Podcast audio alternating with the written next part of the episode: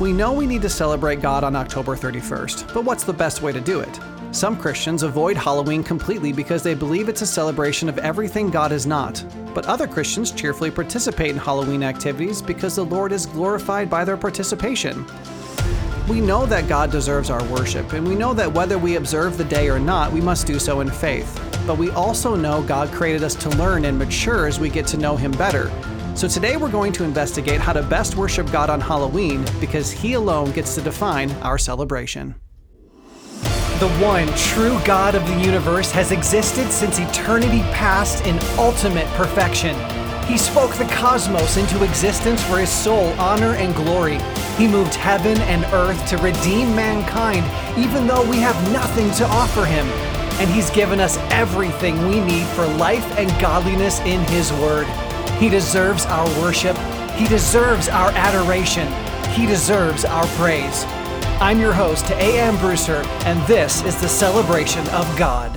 I am your host, and this is the Celebration of God, and now I'm sensing some significant deja vu. Either that or it's my stutter acting up again. I don't know. Regardless, though, Team TLP and I are glad that you are here, and I pray that today's show will do the following. Number one, remind us that we all were created to celebrate God every day of the year. Two, give us a fresh perspective to consider. And three, embolden us to do what is right, regardless of what anyone else is doing. That pretty much is the daily reality for all born-again believers. We must glorify God even if we're the only ones doing it, and we should be eternal students. We have an eternal God. It's ridiculous for us to think that we know everything about any topic, and we should be willing to consider new ideas, compare them to the scriptures, and if they align with God's revealed word, incorporate them into our celebration of God. But before we get into that, I sometimes like to share some personal anecdote, and I'll introduce my personal anecdote by sharing someone else's personal anecdote. So there's this pastor named Burke Parsons, and a number of years ago it came out that he was one of the original Backstreet Boys. But the Lord got a hold of his life, and he decided that he couldn't live that lifestyle. He was even later invited to join NSYNC, but he turned that down too. So all you ladies out there who grew up during the 90s, you're probably having crazy flashbacks right now. But I share his story simply to say that my story isn't nearly as cool. I too was in the music industry for quite a long time and had the opportunity to meet and perform with a number of people who are huge stars today. But I was never in any of their groups, or even invited to be. I had a garage band that cut a number of albums and gained some modest popularity, and that's it. I started off as the drummer, later became one of the guitarists, and then later became the lead singer-songwriter. I'm not sure if that was such a great choice, but it was my band, so, you know. Anyway, to answer the questions you haven't asked, no, I'm not going to tell you the name of the group. No, you won't be able to Google it because every band member we ever had used a pseudonym. And no, I'm not going to let you listen to any of the songs. So there. Maybe one day I'll play an acoustic version on a YouTube video or something, but you're going to have to really cajole me to make that happen. So that's something about me you probably didn't know, and now we have to talk about something of far more substance. Should you or should you not participate in Halloween? And that's a fantastic question that many people ask every year around this time. And specifically, within the context of the celebration of God, we need to grapple with whether or not God can truly be worshipped in, around, and through the common Halloween activities. Now, if anything perks your ears and you want to have the information at your fingertips, you can read today's transcript at celebrationofgod.com.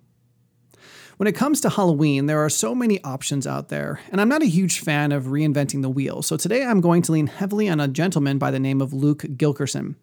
Now, to be honest, I'm not really familiar with much else that he's written or said, so understand that I'm not putting my stamp of approval on him per se, but he wrote a very good article discussing our question today, and I want to discuss some of it with you. His article is called Redeeming Halloween: How Should Christians Approach Halloween? And I'll link it in the description if you're interested in reading it in its entirety. So Luke starts his post with this example, quote, "The evening of Halloween approaches. Down the street, a mother dresses her kids for trick-or-treat. Her daughter is dressed like a busty pirate wench. Her son looks like a twisted cross between something from Pan's Labyrinth and Hellraiser. Their lawn decorations are nothing short of a celebration of death. This family also regularly attends church and calls Jesus Lord. Next door, a mother cloisters her children inside for the evening. She avoids the use of harvest decorations in order to not associate with the day. Her children neither receive nor hand out candy. Every year, she reminds her children about the demonic elements of Halloween and warns them not to return any happy Halloween greetings. She sternly rebukes any fellow Christian who would attend a so-called Halloween replacement party on October 31st. Her family also faithfully goes to church and calls Jesus Lord," unquote. And then he says, I believe neither of these extremes is the wisest way for Christians to handle the subject of Halloween. And then he asked the question, but is it possible that a middle ground can help with redeeming Halloween? Now, if you don't believe that Halloween can or should be redeemed in order to celebrate God, and you're tempted to just stop listening, please hear what Luke and I have to say. Remember, it's wise to be a student, especially when someone is claiming to be able to support their viewpoint from the scriptures. Because even if you end up rejecting the viewpoint, at least you've done your due diligence. So in the next section of the article, Mr. Gilkerson explains the three choices Christians have when they encounter questionable elements within the culture. He says we may choose to receive them, reject them, or redeem them. Now, since you all heard the title of the article, there's no reason to pretend like anyone is in any suspense to know which option Mr. Gilkerson chooses. He's clearly making the argument that, at least for his family, redeeming Halloween is a legitimate option. In the article, he uses Paul's words and action in Athens as an example of this. In Acts 17, Paul redeemed a completely worthless and sinful idol, as well as the writings of a pagan poet to point to the gospel. He took the otherwise sinful, empty idols and philosophies and used them for God's glory. Then the author provides a very, very brief history of Halloween, which I encourage you to read. I think too many people make a lot of uninformed decisions. For example, I once listened to a parenting podcast where the host openly admitted that they had no idea what the origins of Halloween are, and yet they had very strong beliefs that it was born from the spawn of wickedness and depravity. Now, I'm not saying that we can't make a Christ-honoring choice without having studied a topic ad nauseum, but I am saying that I believe wisdom dictates that we be as informed as possible before making a decision. We also should strive to become more informed as we are able and as we learn more from other people. So moving on, the author shares some important caveats about his position. He says, quote, for some Christians, the notion of redeeming Halloween will sound ridiculous. How can something so rife with demonic symbolism be redeemed? Perhaps this is just one of the things that fits into the reject category. Is there anything positive to redeem? Undoubtedly, some will read this and remind me about Halloween's pagan roots, telling me about druids, pagan sacrifices, rituals to commune with the dead, Celtic deities, and the questionable origins of trick-or-treat and jack-o'-lanterns. And he says, I'm quite aware of all these facts. And then he shares four caveats. The first is this. It's important not to treat this as a cut-and-dry issue. There is no scripture passage that can be applied to this discussion with a 100% certain application for all believers. Sure, if people are actually practicing witchcraft and sacrificing children and worshiping the devil and participating in other wicked deeds, the Bible has a lot to say about that. But a child putting on a costume is not addressed. Second, he reminds us that many Halloween traditions are a far cry from their ancient or medieval counterparts. I would add to this that the same is true for the modern celebrations of Christmas and Easter. This is one of the reasons that I created the Celebration of God. Far too many professing Christians, quote-unquote, celebrate Christmas and Easter in a way that does not bring glory to God, and that should not be. The point to be made is that in the same way that secular individuals no longer celebrate the incarnation at Christmas, most people in the United States aren't celebrating anything demonic at Halloween. His third caveat is really important. He says it's also important to note that this issue is a matter of conscience. In episode 4, we discussed the freedom to celebrate God. We learn that we are commanded by God to celebrate God and that he defines the heart posture in which we are to celebrate him. And in some cases, he actually has very specific expectations for exactly how he is to be celebrated. But we also learn that we have freedom to celebrate him with unique festivals, feasts, and special days. Lastly, God gave us everything we need to guide our conscience in these decisions and commands that we do everything we do with the faith that this is the best way we can glorify God with our lives. And of course, Luke Gilkerson gives us a very powerful admonition. He says, quote, we should never become prideful about our approach on the subject, unquote. This, of course, is true regardless of on which side of the debate you fall. It's impossible to celebrate God while being prideful. I don't care what you're doing. The Lord will not accept worship that is prideful. James 4:6 is a petrifying reminder that God opposes the proud, but gives grace to the humble. I believe the Lord opposes many people on both sides of this debate because they are arrogantly parading their own preferences and they're not being loving.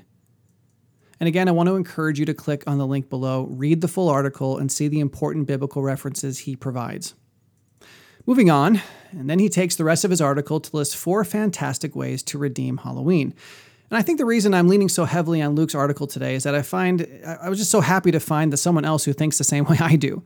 Seriously, I don't love the article because it agrees with my beliefs. Luke's applications are just very biblical and consistent with Scripture. Now, before I share his 4 ways of redeeming Halloween, I want to address those of you who are still dubious. Listen, I don't want to be a stumbling block to you, okay? Unless you are 100% certain that God would be glorified in you celebrating him by participating in Halloween-themed activities, then you'd better not do it. Still, please continue listening because you may be surprised to hear how easy it is to celebrate God with this day. And for those of you who would have participated in Halloween regardless of what you have heard here today, please be warned. It doesn't matter how wholesome the activity, unless you are consciously participating as an act of worship to God in faith, he's not pleased with what you're doing. We need to be intentional in our worship of God. He doesn't want us mindlessly floating through life doing things just because it feels good. That's the very definition of self-worship. Okay, so I'm going to explain his 4 ways of redeeming Halloween, discuss them a bit, and then share some additional ways my family attempts to redeem it. Number 1, we need to show love to our neighbors.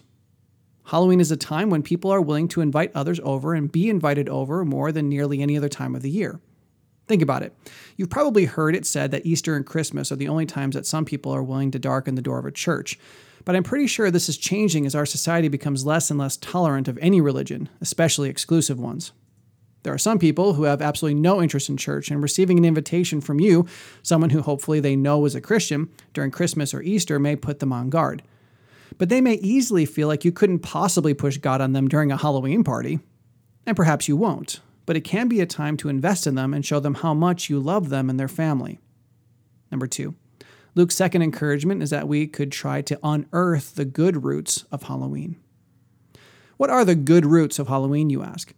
Well, I'm going to let you read the article yourself for these, but they are legitimate and very good. Another version of the same point is something that my family has done nearly every year since my kids were old enough to dress themselves. Growing up, I swear my son spent more time in costumes than he did normal clothes. I actually thought it would be ridiculous if we asked him not to dress up on October 31st because he did so every other day of the year. For us, this was just one element of Halloween that he could enjoy because dressing up was a natural and innocent way my children played. However, if your children never dress up, perhaps that wouldn't work as well for you. Number 3. We can make use of holy horror. Now, if you go to celebrationofgod.com and click on the holidays option, you can select the Halloween tab and access all of the content I'm going to put there. You will find a list of the Bible passages you can use to prepare and observe. We'll have another list of anticipations. This episode will be linked there, as well as our next episode, which will discuss how to prepare, observe, and disciple during Halloween. But I'll also share some Halloween-themed episodes I did for Truth Love Parent, one of which deals with this suggestion. The episode is called The Value of Horror Movies and discusses this point. I'll also share another episode I did about being honest with your children concerning death. In it, I talk about what it looks like to give our children a biblical understanding of death.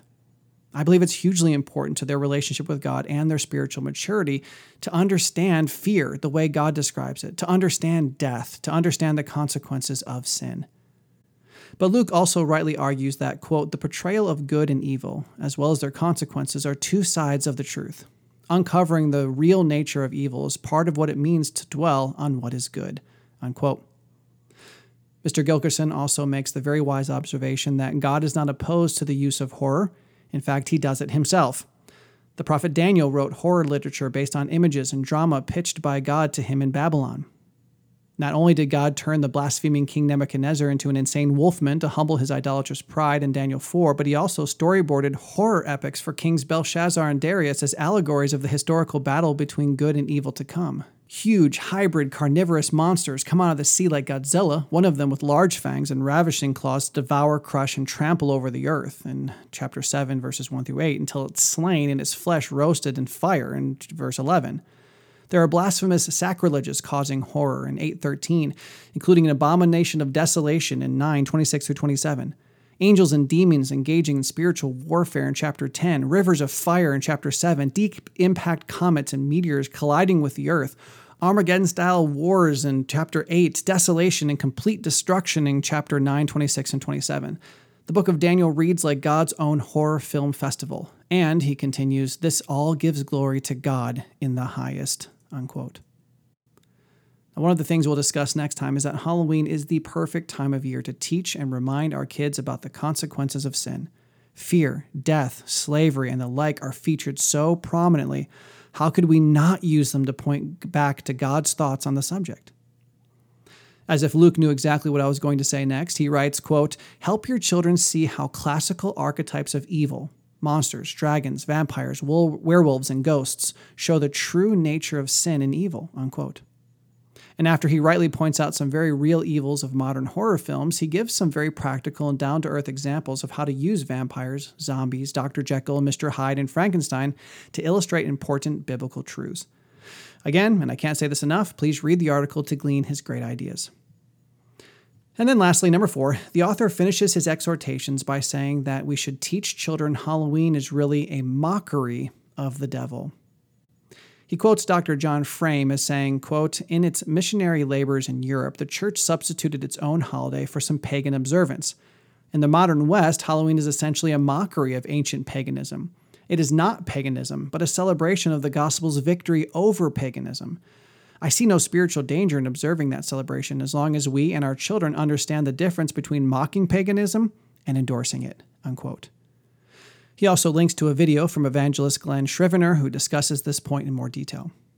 Luke then ends this section by observing, quote, "Medieval Christians used the eve of All Saints' Day as a time to dress as sinister creatures, not as a way to celebrate evil, but to mock it, to tease it. They hand to the damned just one final frolic because they know the darkness will be overcome by the coming dawn," unquote. And he ends his article by saying, "In the end, you have to choose how best to approach redeeming Halloween. The evil atmosphere on the day may loom large, but he that is in us is greater than he that is in the world." Again, let me say how much I appreciate the content and tone of Luke's article. I think his applications are fantastic, and I encourage you to follow the link in the description. In fact, we normally have episode notes with all of our episodes, but we aren't going to do that today because Luke's article does just that. Of course, the transcript will still be available. Now, as we wrap up, please let me share with you a couple additional ways my family likes to redeem Halloween. Yes, we try to use the time to build relationships in our community. We love autumn and harvest decorations, but we also don't mind using cobwebs and jack-o'-lanterns in our decorating. We don't celebrate the darkness, but we love celebrating the light. Fallen leaves, spiders and their webs, pumpkins and shocks of corn stalks are God's creation. They are beautiful, and we can enjoy them to His glory. I also take nearly every opportunity I can to use Halloween decorations and movies to teach biblical truth and to show how Satan is to be rejected.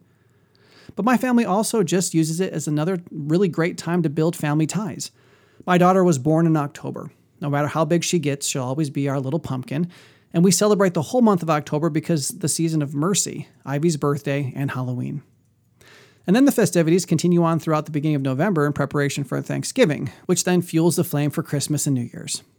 As I've pointed out on the show a number of times, the Brewster family believes that it's a very natural progression from Halloween through Easter. Allow me to unravel it yet one more time. During Halloween, we see the failed attempts of Satan and his forces to bring any kind of ultimate satisfaction. You can use the kids' candy collection as an example of that. Eaten the wrong way, the candy will turn from joy to sickness. And even if it's enjoyed the right way, eventually it will be gone. None of this world's dainties will ever last. Then we move to Thanksgiving, where we can praise God for His promises, both the fulfilled ones and the ones yet unfulfilled. That sets the stage nicely for Christmas, which celebrates the Incarnation, and then leads into Easter, which celebrates the substitutionary atonement and resurrection, which are the beginning of our redemption. So we use Halloween to have family fun, but we also use it as an integral part of our family's celebration of God. Now, after hearing all this, you may still believe it best for your family to not participate in anything Halloween or harvest-oriented. If that's the case, and you believe that refraining is the best way for you and your family to glorify God, then you should definitely refrain. But remember what Luke Gilkerson said. This is not a cut-and-dry issue, and we need to flee the pride that is associated with the "I'm right and you're wrong" type of thinking. If, however, this episode was a blessing to you, please share it on social media. Halloween doesn't have to be a scary time of year. In fact, it can be a glorious time of love, relationship building, and a celebration of God's goodness and grace. And please don't miss our next episode where I present some ways that we can intentionally and premeditatedly celebrate God during Halloween. We'll discuss how to prepare for it, observe it, and even disciple our community through it. And lastly, please know that we are a listener-supported ministry. And if you'd like to learn how you can support the celebration of God so that we can continue creating these free resources, just click on the handy link in the description. If you want to know God better, celebrate Him more, and help the ones you love to do the same, subscribe to this podcast and visit celebrationofgod.com to learn more about this dynamic discipleship resource. And remember, the Celebration of God is a listener-supported ministry.